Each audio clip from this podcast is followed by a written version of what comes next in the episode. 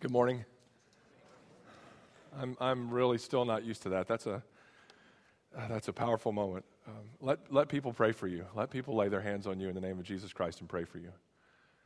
I sure need it. This morning, uh, got up to a leaky van. I, you know, I, my, my uh, sermon this morning is about praise and praising God. I chose Psalm 145. I saw it in the lectionary and thought, fabulous. I love Psalm 145. Psalm 145 is awesome. And as I started to get into it, I thought, and how am I going to preach about this? I mean, it's, it's right in your face, it's pretty cut and dry. And I woke up uh, late to a leaky van, and my umbrella wouldn't open. As I ran through the rain, I thought, okay, you're going to talk about praising God. Let's see if you can praise God in the rain here with a leaky van. So I tried. I, I mumbled some praises to God as I got to Ambler this morning. I got invited uh, three weeks ago, just out of the blue, a phone call, uh, unknown number. It was a friend of mine from before seminary, a physician, who invited me to play in a golf tournament out on Daniel Island. High cotton out there, nice, beautiful place. If you haven't been there, try to get invited.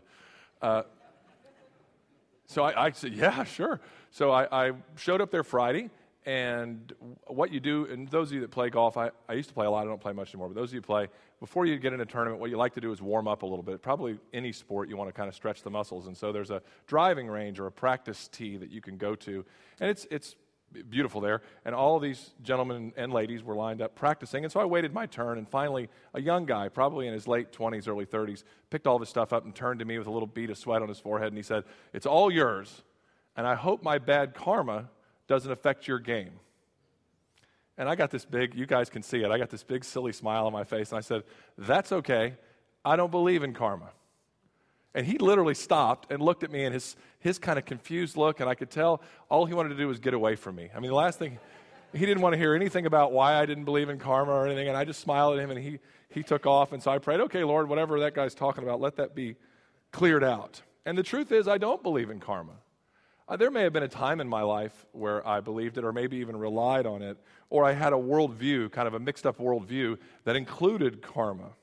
And if you don't know what I'm talking about, what I mean is karma is essentially the belief that the good that we do will eventually come back to us, that we'll be rewarded someday for the good that we do. Likewise, this is always the dark place, the bad that we do, the bad that we do comes back to visit us too. So sometimes in frustration, your van might be leaking, and you say, Lord, what did I do to deserve this? And I know he's just sitting up there laughing and going, Nothing. Nothing. You've just got an old van. Yeah, just an old van. You should get it fixed. Um, we see that in the scriptures too. I mean, there's a place where Jesus uh, is confronted by the Pharisees and the Sadducees. There's this man born blind. Remember that story? They said, What did this man's parents do? Or what sins has he committed to be born blind? Um, Jesus doesn't refute the entire meaning of that. I mean, there is something to say about generational sin being passed down.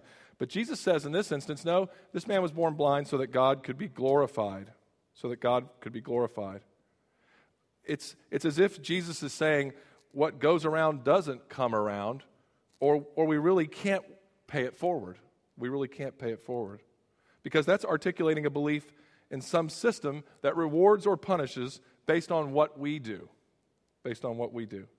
So, with that in mind, with the idea that Gary doesn't believe in karma, and hopefully the rest of us will at least consider that this morning, I want to look at Psalm 145. Now, I have to warn you, my seminary zeal, I'll try to keep it under control because there's so much I want to tell you about Psalm 145. I know everybody's shaking their heads. Please keep it short. Oh, okay. Well, I'll, there's a couple things I want to point out about the psalm and then I want to show you what I believe is Jesus in the psalm, and then I do want to land this. I do want to end. So, Psalm 145 is a descriptive psalm of praise. Now, there are two types of praise songs there's the descriptive type and the declarative type. The declarative type is usually the psalm that sounds something like, Lord, help us, Lord, save us, Lord, rescue us. The enemy is pushing in on all sides. So it's the psalmist crying out to God because he's bigger than the situation. Lord, you can fix this.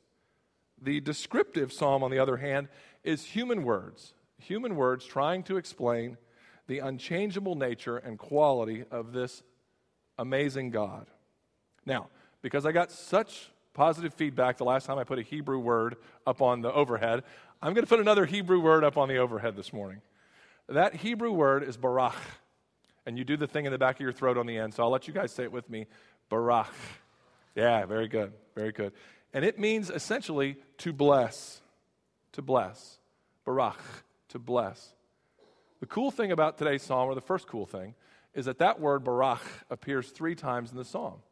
It appears in the first and second verses, it appears in the 10th verse, and it appears in the 21st verse. You see, this psalm is, is an acrostic. It was designed by its poet to do several things, not just impute knowledge in its words. It's also written in a way that would have made the people of that time go, oh, wow, take notice of this. So I want to show you, looking at those three, those four verses actually, verse 1, 2, verse 10, and verse 22, why this is important. So, Carrie, can you pull those up? Okay. Every day I will bless, there's Barach, you, and praise your name forever and ever. Then verse 10, all your works shall give thanks to you, O Lord, and all your saints shall bless you. And then finally, the conclusion, the last verse. So, beginning, middle, and the end, last verse. My mouth will speak the praise of the Lord, and let all flesh bless his holy name. So, what the poet wants the people then to know and us to know is praise starts with an individual. I will bless you.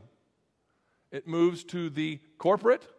All your saints will bless you and concludes with everything blessing the Lord. One day every knee shall bow. It's a concentric. See how the circles are getting wider and wider and wider there? Fascinating thing about this. Um, it points to one of my three points about our praise to God. And that is, according to the psalmist, well, let me, let me back up because I want to tell one more feature and then I'll get to that. The second feature I want you to know about this psalm, and we can't show it, is that the psalm was written as an alphabetical device. It starts with the first letter of the Hebrew alphabet, which is Aleph, and ends with the last letter, which is Tav. So if you can picture the English alphabet, A, B, C, D, the psalmist has written a poem here or a, or a psalm that starts with A, and then the next verse starts with B, and the next verse starts with C, and the next verse starts with D. And it goes all the way through the alphabet. All 21 verses cover all 21 letters. He, he did that for a reason. It points to this, this, these three points that I want to make. According to this psalmist, all of the praises of God would fill all of the volumes in the world, all of the composition of all the letters that can be made in English, any language. In any language, if you took every letter and every word of every language and put them all together, the psalmist is saying, you still wouldn't have enough words to praise the Lord. It also points to memorizing. It points to the value of memorizing Scripture. They gave, the psalmist gave this as a tool to the people of the time and to us as an easy way to memorize. You just remember A, B, C, and you go through this psalm verse. And thirdly, it points to our duty. I, I, I like that word. I know sometimes it can be misused. Um, but it's our duty and a point of spiritual wisdom, once, one commentary wrote, to set aside all the particulars of our own lives and go about the work of praising God as this psalm teaches. So, in the midst of a leaky van and walking in the rain, praise God. So, Psalms are important for three reasons. We should never cease to give God praise. We should understand that there are not enough words to contain the praise that is due God. And we should be comfortable with the fact that the Word of God should be buried in our hearts for comfort and encouragement. One commentator I read said this, and I really like it. I, I might print it up and hand it out for everybody at St. Paul's, starting with me. Some duties of the church belong to some persons. We all know Joy Cabasta is in charge of the kitchen. We all know that Father John's almost always there at 8. Some duties of the church belong to some persons. Other duties of the church belong to other persons. Carrie Hall's in that office very early every morning. But, capital letters, the duty of praising the Lord is the duty of every man and woman in the church. Amen? Amen. The duty of praising the Lord is the duty of every man and woman in the church. You see, when we praise God, something happens to us and the people around us it puts us in an inferior position. And we need that. Hear me, brothers and sisters. We need at times to be put in an inferior position. We need something outside of ourselves, greater than ourselves, to praise. We praise other things wrongly, but God is asking, God is demanding, God is calling for our praise. Praise is designed for God and for God alone. And here's my final thought about the psalm before I close. I want you to notice in these 10 verses that Carrie's going to put up how they reflect, I believe, a shadow of Jesus. So in verse 8, and I think that's verse 8 and verse 9, the Lord is gracious and compassionate, slow to anger, and abounding in steadfast love. Think about the prostitute about to be stoned in the New Testament. Think of Jesus bending down and writing in the sand. The Lord is gracious and compassionate, slow to anger. Look at the next verse. The Lord is good to all. He has compassion on all he has made. Think of the woman at the well, the Samaritan woman. Next verse. The Lord upholds all those who fall and lifts up all those who are bowed down. It's a third quality of God. Think of Zacchaeus. The eyes of all look to you and give you, and you give them their food at the proper time. Verse, verse, verse 15. Fourth attribute of God. Feeding of the 4,000, the feeding of the 5,000. We heard it this morning. You give them their food. Look at 16. You open your hand and satisfy the desires of every living thing. The fifth attribute of God. Think of the remote healings of the centurion servant and the Canaanite woman who came begging for her sick daughter. You open your hand and satisfy. Verse 17 The Lord is righteous in all his ways and loving toward all he has made, his sixth attribute. Think of Mary. Think of Martha. Think of Lazarus. And think, lastly, of Jesus' mother there at the cross. The Lord is loving toward all he has made. 18. The Lord is near to all who call on him, to all who call on him in truth. Think of that irritating blind beggar at the pool of Siloam calling out to Jesus for healing. Verse 19, he fills the desires of those who fear him. He hears their cry and saves them. This was my favorite. Think of the Gerasene demoniac. Jesus lands on that shore. It just sets that guy to tormenting himself. Think of the man possessed of the demon in the temple when he shouts out, Who are you, son of David? Verse 20 The Lord watches over all who love him, but all the wicked he will destroy. His tenth attribute, according to the psalmist. Think of his disciples in the boat, scared during the storm. The Lord watches over all who love him. Think of them and think of us. So I believe this psalm, like other places in the Old Testament, allows us to get a glimpse of the shadow of the incarnate God, Jesus. So I think after me reading the psalm out loud to you and giving you my, uh, my sense of how the Lord wants us to understand it this morning, we're left with a question. I called a friend of mine this week. I do that a lot when I'm preparing for sermons and I don't know what I'm going to do. I said, um, So, I mean, where, where's the good news in this psalm? I mean, where's the evangelistic uh, punch at the end. I mean, where's the, where's the hook? And he said, Why are you preaching on the Psalms? and I said, Well, it's, I love this psalm. I mean, I love how it describes God's nature and God's character. It's a beautiful psalm. And he said back on the phone, Well, isn't that good news? I said, Yeah, yeah, that's good news. But what, what if somebody here, what if somebody in this hundred and something gathered doesn't believe it? What if you've You've heard the psalm read by our lector, you've just heard Gary go through the psalm, and you don't believe it.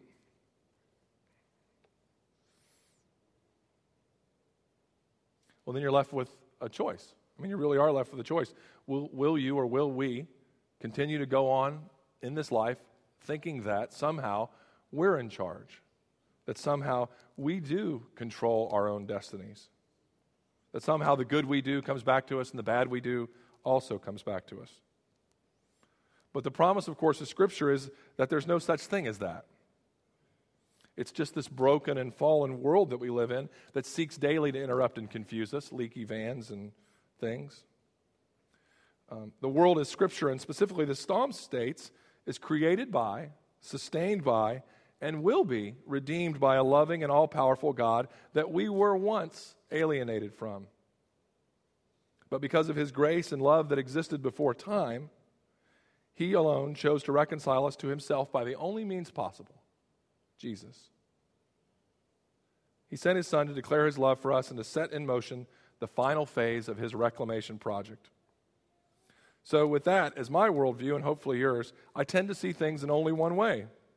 God, as we heard last week in Romans, predestined our lives and our future. He's always had our best interests in mind, as he demonstrated most powerfully by dying on the cross. He lives in all who believe and call him Lord, and he alone is the force responsible for the final redemption of this place that is now groaning. Remember from last week? Groaning in anticipation of his return, groaning under the weight of the fallen nature of this place. So sadly, no matter how much I try to do good, and trying to do good is not a bad thing, I need to remember it will not affect the outcome of my life for eternity apart from Christ. I could have good fortune here on earth, but my eternity depends on God's grace and my acceptance of it, not on a system of checks and balances, which ultimately leaves me in charge. God is in charge, the psalmist tells us. He is the one. It is God and God alone who is due our praise. His plan, as we heard last week, is always for good. Hear that. God's plan for us, His church, and the world is always for good. So, whether we understand it fully or not, God is in charge, and we should be praising God for that. Amen.